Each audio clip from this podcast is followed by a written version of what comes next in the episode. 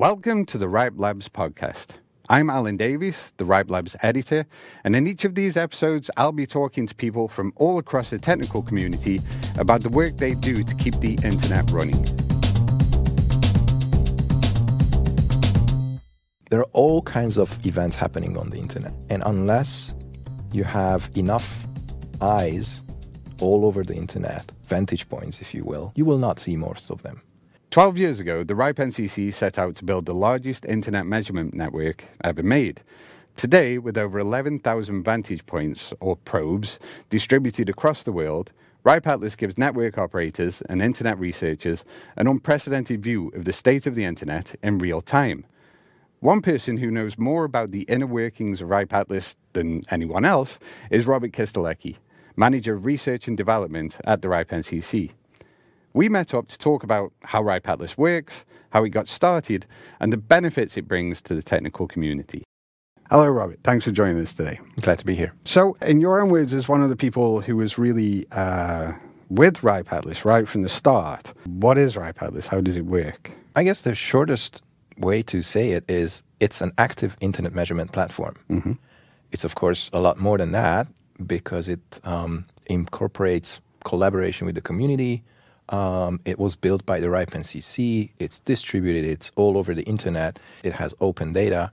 We basically imagined that there is a need to have enough vantage points and eyeballs all over the internet if you really want to observe internet events. Yeah. How the internet works, um, if there are problems with that, where are those problems? Mm-hmm. Um, if you have vantage points or sources of network measurements, if you will, um, only in a couple of places, then you will probably miss most of the action. So, what we set out was to have a network where there are active agents all over the internet mm-hmm. that are controllable by us and the community, um, and they do these kind of measurements. Okay.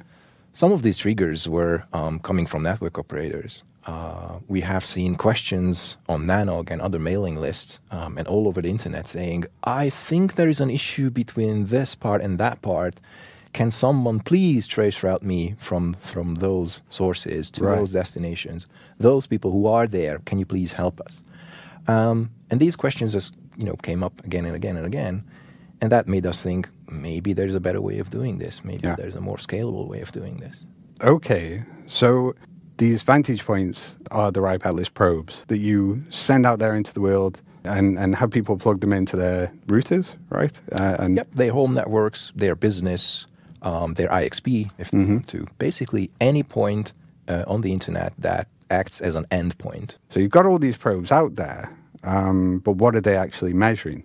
The RIPE and our community is mostly interested in how the network behaves. Okay. So what we were aiming for is mostly, not exclusively, but mostly network level measurements. And what we mean by that is that the devices at the moment are capable of doing pings, trace routes, DNS queries, uh, and some other low level questions um, like NTP. We are able to fetch TLS certificates. Um, and we ventured a bit into doing somewhat more higher level, like HTTP measurements. Okay. But those are, let's call them experimental at the moment. Okay, okay. What we're trying to focus on is the network level. And in terms of the infrastructure behind RIPE Atlas, when that probe sends out a ping measurement, how does that work? What, what's between RIPE NCC and the probe? So when you take home one of these probes and you say, I'd like to participate, mm-hmm. um, the only thing we really ask you is to plug in the probe, give it power over mm-hmm. USB, uh, and give it an Ethernet connection um, on a network that has you know local uh, DHCP and so on. What the probe really does is, um, as soon as it's powered up, it tries to reach out to the infrastructure that the RIPE NCC built. Okay. Um, it basically connects to our command and control servers, if you will, um, to say, "Hi, here I am. I'd like to participate what should I do now? Right, okay. Uh, yeah. At that moment, we basically supply the set of what we call built in measurements, uh, tell the probe, please start doing these, um, and you're good to go. Okay. What happens then is that the probe dutifully starts ex- executing those measurements, so sends out pings and trace out and DNS queries and so on, um, buffers up the results for a minute or so, mm-hmm. and then suppl- supplies the results back to the network. Okay. Um, those results then make their way via the infrastructure to a big data backend. At the moment, that's based in house on and built on Hadoop and HBase, Okay. Um, where we store it, index it, and make it available to users. Now, here comes the fun part where we are entering the user defined measurement Yeah. side, where the probe is really useful if it also does things that the community wants it to do or individual users in the community want to do. Yeah. So what happens there is that suppose you want to do a measurement, say trace route from 100 different countries to facebook.com. Yeah. Okay. Um, you can actually do that via the network. What you need to do is you go to the website, and assuming you have credits to, in order to do this, so for example, you run your own probe or Maker, um, you go to the website, and either in the UI um, or through the API, you basically say, This is the measurement that I would like to expect. These Yeah. are my sources. This is the destination. This is the type of measurement. This is the frequency of the measurement okay. um, of, I, of what I want, and some other properties that you can do. The system takes this and said, "Thank you, I'll schedule it on probes." Um, then there is a whole mechanism behind the, the scenes where the work, we, what we call a worker component, kicks in and says, "Okay, I was asked to schedule this measurement. Let me look for probes." Um, the system does the, the scheduling, finds the number of probes with the preferred distribution that you want, and sends out this measurement command to all of them. Right. Okay. So at the moment, we have about 11,000, a bit more than 11,000 devices out there. And if you would like to measure something, you can pick any one of those and execute your ping or trace route or DNS query from that location. The real benefit for the community um, also comes from the fact that this data is then open. We make all of these measurements results um, available to all the users, which makes researchers very happy. Yeah, we'll come to that in a minute. Actually, I, I have some questions about the kind of research being done uh, on the back of this.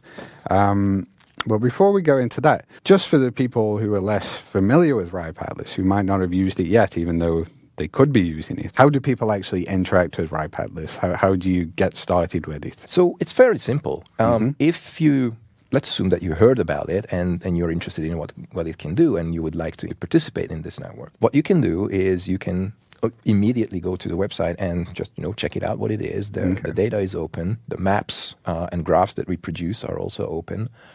Most of the probes are marked as public probes, which means that you can look at the graphs um, that they produce Okay. based on the data that they collect. Um, but then you you have a pro- problem that you want to solve. You have you want to do your own measurements. Um, that's kind of um, also possible. That's the, the point of the network. In order to do that, you have to have something that we call credits. It's basically a metric or an exchange um, of value, if you will, um, so that you can only use this network if you also contribute back to the network. Okay. And you can do that by, for example, installing a probe. How you do that? Basically, you, you go to the website and you say, I would like to participate. I'm in this network location. Can I have a, a probe, please? Okay. So back in the days when we started with hardware probes, this was the only way of, of going about it. Um, you had to say, I'm willing to host the probe. There is um, some set of conditions that you know have to check that I understand what this means, uh, and then we basically shipped you a probe. Um, recently, in the last couple of years, we also introduced what we call the software probes, Okay. which is basically the same device except without the hardware. Right. So you can install it as a Docker image or just a Debian package or a Red Hat package um, on your own machine. Okay. Maybe even your Raspberry Pi if you have it lying around. So we no longer need to ship the physical hardware device to you. We try to make the hardware probes basically plug and play or Yes, plug and play and forget, if you will. Yeah. Um, which sometimes you know surprises people as well. Like, Yeah. oh, I forgot about this device, but it's still there. It's still doing its thing. With the software probes, Yeah. you kind of have to know how to install a package. What does that mean?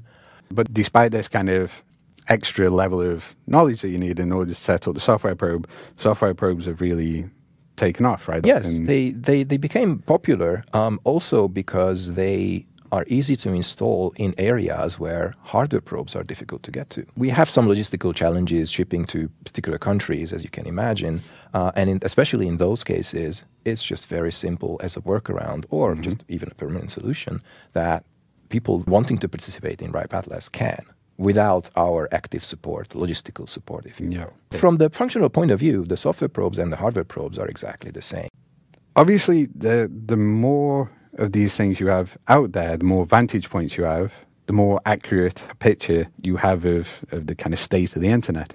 So, what what are you aiming at here in terms of coverage? When we set out to prototype and then eventually you know, productize RIPE Atlas um, about 11, 12 years ago, Yeah. The internet, as we knew it back then, had about 30,000 AS numbers, Okay. ASNs connected to it. So we had this thought experiment what would it take to have a network of probes or measurement devices to cover this? Yeah, And obviously, well, ideally, you have one devices in one device in all of these networks. yeah, yeah. yeah. Um, but for redundancy, it's nicer to have two or three, right? So that gave us a ballpark number of well, maybe we should have 100,000 devices. So we looked at, you know, how do we do the architecture in order to support this and maybe more. Um, of course, that's a bit naive way of going about it. Mm-hmm. It's just never going to happen that you will have three devices properly placed in all of the networks. Yeah. Um, but it gave us a goal. So we set out to build an infrastructure and build the devices such that it can support this if it needed to be. In fact, the infrastructure can, at least in theory, um, scale up to way bigger numbers. yeah. Um, it, that's how it's built. And of course, we knew back in the day that we're just not going to reach these 100,000. Um, also, networks are just not the same. There are bigger networks, there are smaller networks. Yeah, so it okay. just makes sense to have more probes in bigger networks and less probes in smaller networks. Um, what we really imagined is wouldn't it be nice to have the network with such a deployment that it kind of reflects where the network is, where people are, where the infrastructure is. So have more probes, more devices in places where there is more internet, so to speak. But we did not set out to have strict policies and rules about this is exactly where we want to have the pros. Okay. Instead, um, we, w- we were a bit laissez-faire and, and wanted to see how this actually turns out. And I think that was a good strategy. What we have at the moment is most of the probes are in the RIPE NCC service region, so Europe and surroundings, if you will. Um, about two thirds, I would say. And, and one third is distributed um, everywhere else. So Right. many of them are in, in America, mostly in, in North America, of course. Okay. Um, a whole lot are in Asia, but we also have presence in South America and in Africa as well. We did not have a specific number of networks we wanted to cover. Yeah. What we wanted to, to achieve is to have a good enough coverage for what the network is, for the Yes. internet is present. So um, these probes basically naturally evolved to be in places where, where the networking people are. Um, they were the first ones to install the probes. Yeah. And eventually, um, the user base is, has grown out from the networking um, staff to individual users, even um, who see benefit in somehow supporting the network or they get um, benefits themselves. We do have presence in basically all the major networks all over the world. Um, and a whole lot of smaller ones. I think percentage wise, we cover something like 5% or so of the IPv4 connected ASs and 10 or so percent of the IPv6 um, uh, networks as well. Right. Okay. So, of course, this is not 100%, um, but it is a really good state of, of, um, of the network. The question of whether we ever want to be in all the networks um, pops up every now and then. Yeah. yeah. Um, But you can imagine that covering all the tiniest networks in, in the remote places Yeah. is probably not that useful for the for the whole networking community. Um, instead, let's assume that you have a transit provider who has a thousand small networks um, as clients. It's most of the time good enough to cover to cover that transit provider. Of course, we have some networks which, for the purposes of, of the internet measurements, are saturated with RIPE Atlas probes. Some of the big Yeah. providers like Deutsche Telekom or Comcast can always install more probes, Uh-huh. but the value of the data that they provide is smaller. Yeah. that way. We, in fact, we have um, kind of a hit list per country. Um, we are using data from uh, our friends at APNIC, um, who have a good data set about how big network providers are in particular countries. And based, of, based on this set, um, we are looking at what are the big providers all over the world where we do not have presence in. So we're using this as a, as a guidance nowadays because it's useful to now the network is big enough such that our goal instead of having more and more and more probes um, has shifted to more and more and more coverage I don't know if you saw there was a we ran a Ripe Labs article competition recently. It's the first time we've tried this out, um, and the winner uh, is Pavlos. Him and his colleagues are actually working uh, on a on a research project about bias in internet measurement infrastructures. How helpful do you think this kind of research is um, for making sure that the kind of measurement results we get from Atlas give us a realistic picture of the state of the internet? That's a very good question.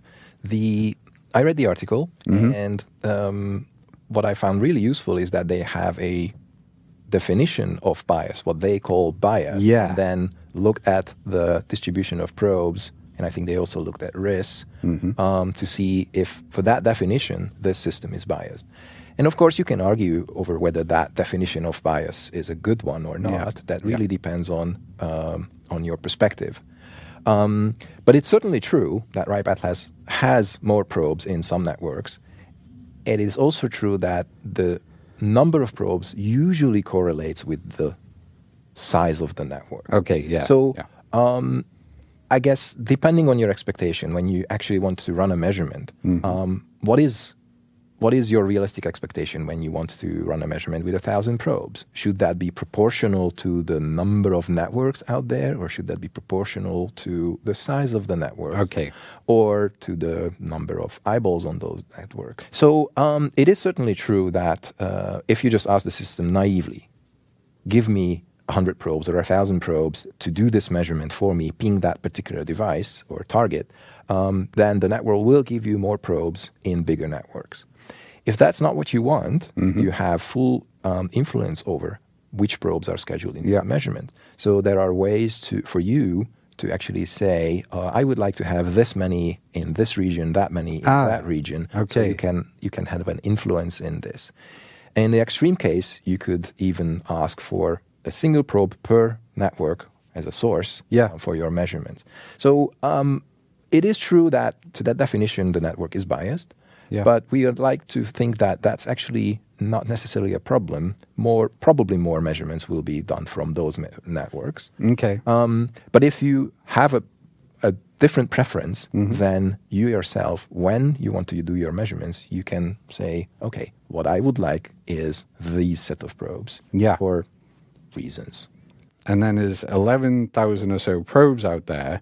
And how many measurements, say, per day, roughly, if you know off the top of your head, or we can Oh, check um, the- the- But like, I I mean, this is this is big numbers, right? There's a lot of so across the whole network, we are collecting about a billion results per day. Wow. So that translates to something like 15,000 a second. So these are individual results Yeah. um, coming from measurements uh, and coming from individual probes. The total number of measurements running across the system at any given point is something like 20,000 or so, um, including the ones that are pre scheduled and the UDMs or so. yeah, okay. But it's also true that not all of the measurements are running on all the probes. Yes. Of course, you know, smaller measurements that say, um, please ping this target with 10 probes are only scheduled on those 10 probes. Okay. There really is a whole community behind this. Um, and there's been a lot of enthusiasm in that community. And Ripe Atlas has really uh, grown thanks to the willingness of people to plug these devices in and take them around the world and, and give them out. Um, so that who are the people doing this? So there's like ambassadors, uh, sponsors. There's whole different classes of people involved in this community. Yes, right? there are a number of actors here. Um, at the very beginning, we reached the network operators. So Mhm. when we pitched the idea, um, it was a RIPE meeting in 2010, November, in Rome. We knew that the interested parties are going to be network operators. Yeah, Those were the people there at the meeting, and those were the target audience, so to speak, as well. So they were the, the first people to get the probe, you know, go home and install it Yeah. in their own home or their, their ISP or their own network. But eventually, you run out of network operators, Mm-hmm. of course. So we saturated that probably. Um, we're also still reaching out to other regions, of course. Mm-hmm. So in the ARIN and Atlantic and APNIC regions, there are there is more um, network operators who who could get involved. Yeah, and yeah. By spreading the word, we are involving them.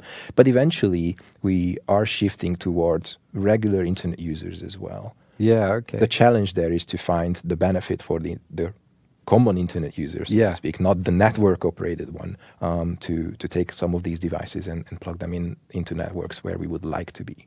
But there are other actors. So the ambassadors, as you mentioned, Mm-hmm. they are the ones who who help us um, reaching regional communities or local communities. We have them all over the world. Something like 100 or 150 ambassadors are Yeah. actually active to a certain degree.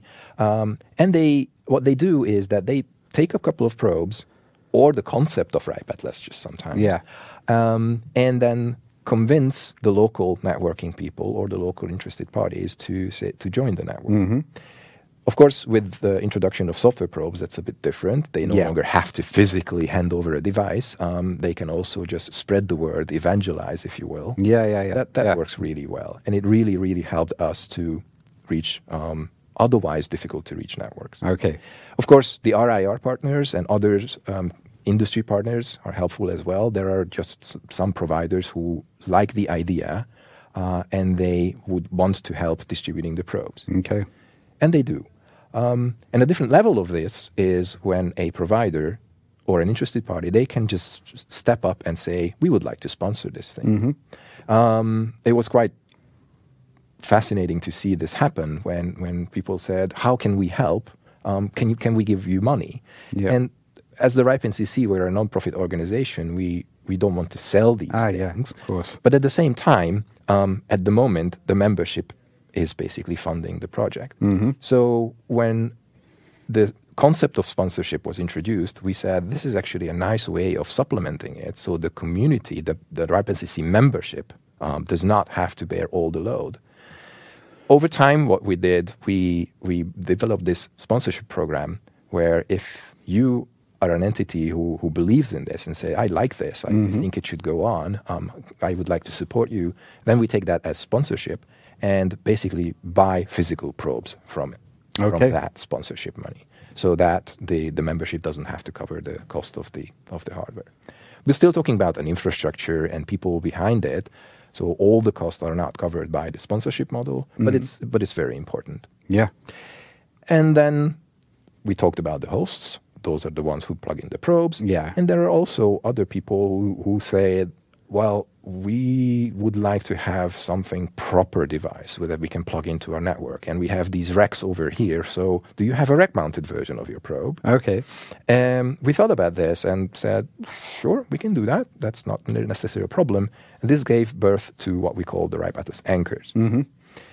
Now, the anchors are basically big Atlas probes. So Okay. they're way more capable. Of course, you can imagine that a home router um, or a travel device is, does not have that capacity as, Sure. as a rack mounted PC does. So, in theory, they can do more. But what we said is that, okay, these are then capable devices, and you want to plug them in basically to the core of the network, if you will. So we attached a server functionality to this. So the RIPE Atlas anchors not only serve as probes or vantage points in the network, but also as willing targets for measurements. Yeah. Okay. So all anchors have publicly known names and they are providing some very basic functionality. So there's a dummy DNS server on them. Um, they are, of course, they have their own IP stack running. They have a very primitive HTTP server. Um, so they are willing to be targets of these measurements. Right. Um, and this is quite useful for people um, who run networks because sometimes what they really want is for their measurement, for their network to be measured from the outside. Okay. Get that as a signal of how their network is seen by the world. So, like over the years, we've had lots and lots of articles on Ripe Labs about all the research that's been done on the back of Ripe Atlas, on the back of the data that you make publicly available. Um, what are your some of your favorite uh, examples of you know the research projects that you've seen over the years? there are so many. I don't Yeah. know if I can name all of my favorites. Um, but various researchers looked at the data set and, and tried to figure out what is the value um, from their perspective in this data set.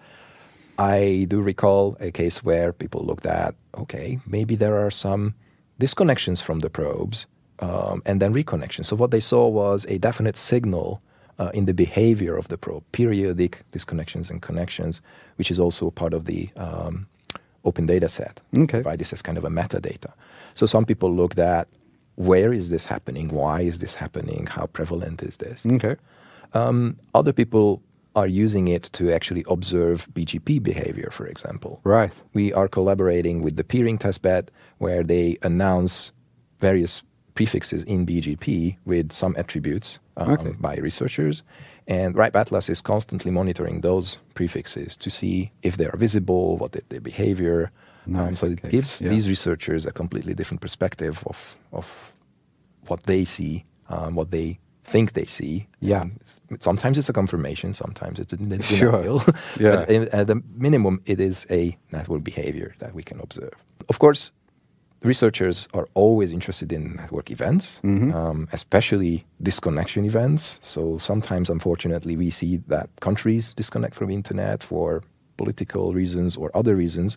Um, and if we have probes in those countries or close to those countries, Mhm. we can actually see how this goes down. Okay. Um, what's interesting is that our devices, the RIPE Atlas probes, uh, also keep on measuring if they are disconnected from the internet. So imagine that you have a network which suddenly disconnects from the internet. Mhm. The probes inside that network still try to do their measurements. So they will try to get out Yeah. on that network, but they fail, of course, because of the disconnection. But they still collect this data about how the network was seen from the inside. Now, when connectivity is restored, and in almost all of the cases, eventually this happens, Yeah. um, they supply this data to us, Okay. Okay. even for the time period where they were disconnected. And that's quite unique. Um, other networks that are used for internet measurements do not necessarily have this capability. Right. So to see the events from the inside, if you will. There's all these research projects going on out there, uh, uh, outside the RIPE NCC, that are using this data in lots of interesting ways. But what are what are we doing internally with this data? What kind of tools and services are we? We use this data ourselves to analyze network outages Okay. almost all the time. So there are always some network outages, large and small, sometimes very prominent, sometimes not. And our own, own internal researchers um, are looking at this data. Every time we believe that there is a signal, um, they are looking at and uh, the data and trying to see that signal. Yeah. And of course, you know, with so many data points flying in every day, that's not always easy. But usually there is an external signal that says, "Oh, this event happened." Uh, then we like, can look at the data. What we are trying to do is reverse that and have some kind of algorithm, um, maybe machine learning, that tries to look at this haystack all the time Yeah. and say, "Oh, I found a needle that you didn't know about. Yeah, Did you know that there is a needle?" And uh, so have this in a way where the system actually provides us the signal instead of us having to look into the data and, and find the signal. Okay. But in other um, cases, we are also using this data to supply um, other services. For example, um, we are producing uh, country reports and regional reports where the state of the internet in that country or in that region is uh, what it is, and Atlas can illustrate that Yeah. to, to find paths, to find the local providers, the, the behavior, and so on and so forth. Yeah. We're also using this data to feed other systems that, that we provide. For example, RIPE IP Map, which is our infrastructure geolocation service. And you can imagine that enough trace routes or other kinds of measurements um, can be really, really helpful to know if particular network components are close to each other or not. Right. Okay. From everything that you've told me today, um, this is a, a, a huge uh, technical and logistical effort. So, in your words, again, as one of the people who really brought this into being, uh, why do we do RIPE Atlas? there are all kinds of events happening on the internet. Mhm. And unless you have enough eyes all over the internet, vantage points, if you will, Yeah. um, you will not see most of them. Yet they happen. So every time there is an issue with a network provider or a country Yeah. or just some weirdness in routing, it's really, really useful to have data that can actually explain that phenomenon um, or help you debug or fix that problem. Yeah. What we noticed around 2007 or 8 was that there is basically no good internet measurement network that people can use, anyone can use to look into these kind of problems. Just the other day, I came across an article um, uh, from Dataplane that refers to Atlas as the most extensive distributed monitoring platform out there right now. But it was interesting in the article to see that there are a number of other platforms out there uh, today run by other organizations, some of them commercial organizations. Um, so the thought that occurred to me when I saw this, since the RIPE NCC is first and foremost, you know, a, a regional internet registry, uh, why do we do RIPE Atlas? The RIPE NCC was indeed formed first and foremost as the regional internet registry in, in Europe and surroundings. Um, but right from the start, it was in the activity plan that we also want to supply data and other services to the community that we serve. Okay. So that includes training and uh, meetings and all kinds of other services. We run K-root, one of the root DNS instances. We Yeah. run RIS to collect BGP data. So it does fit into our purpose um, to have these kind of measurement network.